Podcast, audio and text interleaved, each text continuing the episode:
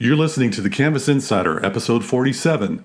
My name is Chris Powell, and I am the Canvas admin for Western Washington University in Bellingham, Washington, the northwest of the Northwest.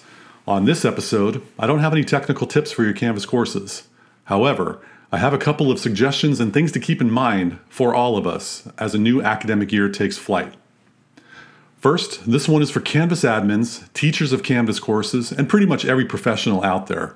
I believe it is important that we all keep in mind whom we are communicating with, and we need to assume they don't know everything we do about our areas of expertise. Canvas admins, you are tasked with explaining how your client can resolve issues about their course.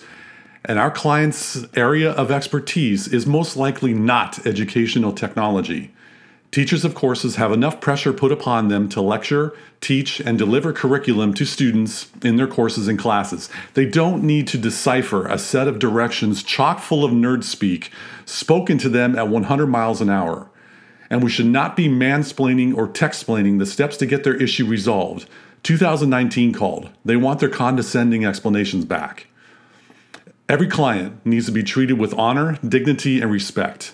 They are not worthy of disdain in our emailed or verbal explanation because they don't know how to lock a module section until a date in the future. Breaking news Canvas admins, you don't know everything. When you need help figuring something out, how would you want to receive help? Respond accordingly to your clients.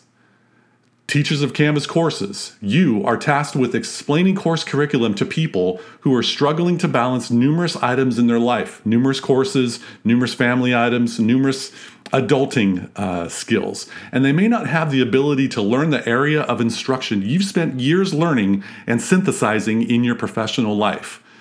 To dismiss a student's inability to learn something as you are teaching at 100 miles an hour is doing them a disservice please take a step back and ask yourself how would you like to be taught information about some topic you are required to use for your job but are unsure about where to go? And respond accordingly to your students. Customers of Canvas admins. Canvas admins like me know that some of you are resentful of having to use this online learning management system to make it through the school year or this academic term.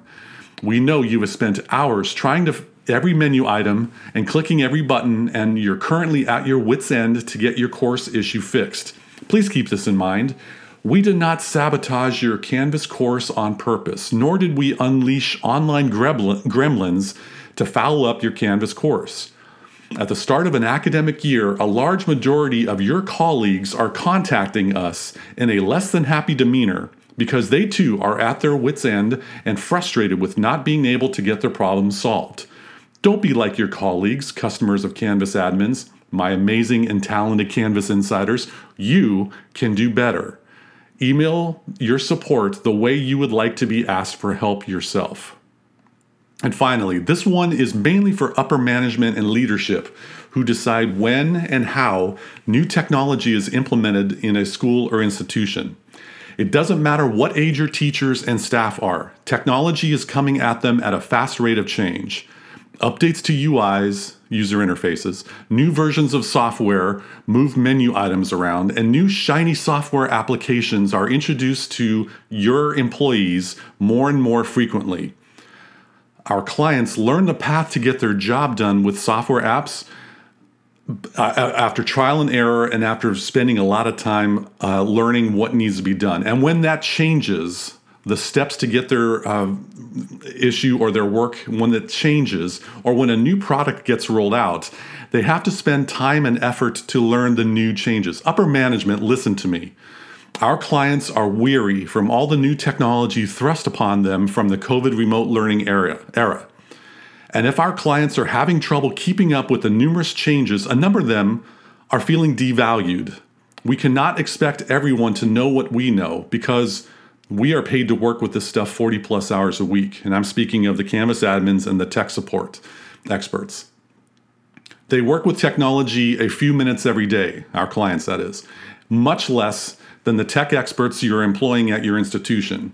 Your teachers and staff are spending hours relearning the steps to get their work completed every time a new piece of software gets rolled out in your school. I'm not saying we should avoid rolling out iOS 15, macOS Monterey, and Windows 11 this fall. Well, enjoy the increase in tech support tickets if you introduce Windows 11, but I digress. Upper management leadership, we need to keep in mind that our clients are not looking forward to new shiny updates that can do so much for our digital lives, including cook us breakfast in the morning. It's time to consider the impact new tech software platforms are having on our clients and try something completely radical. Bringing some of our clients into the conversation when and if a software update or a new software application or platform should be rolled out at your school.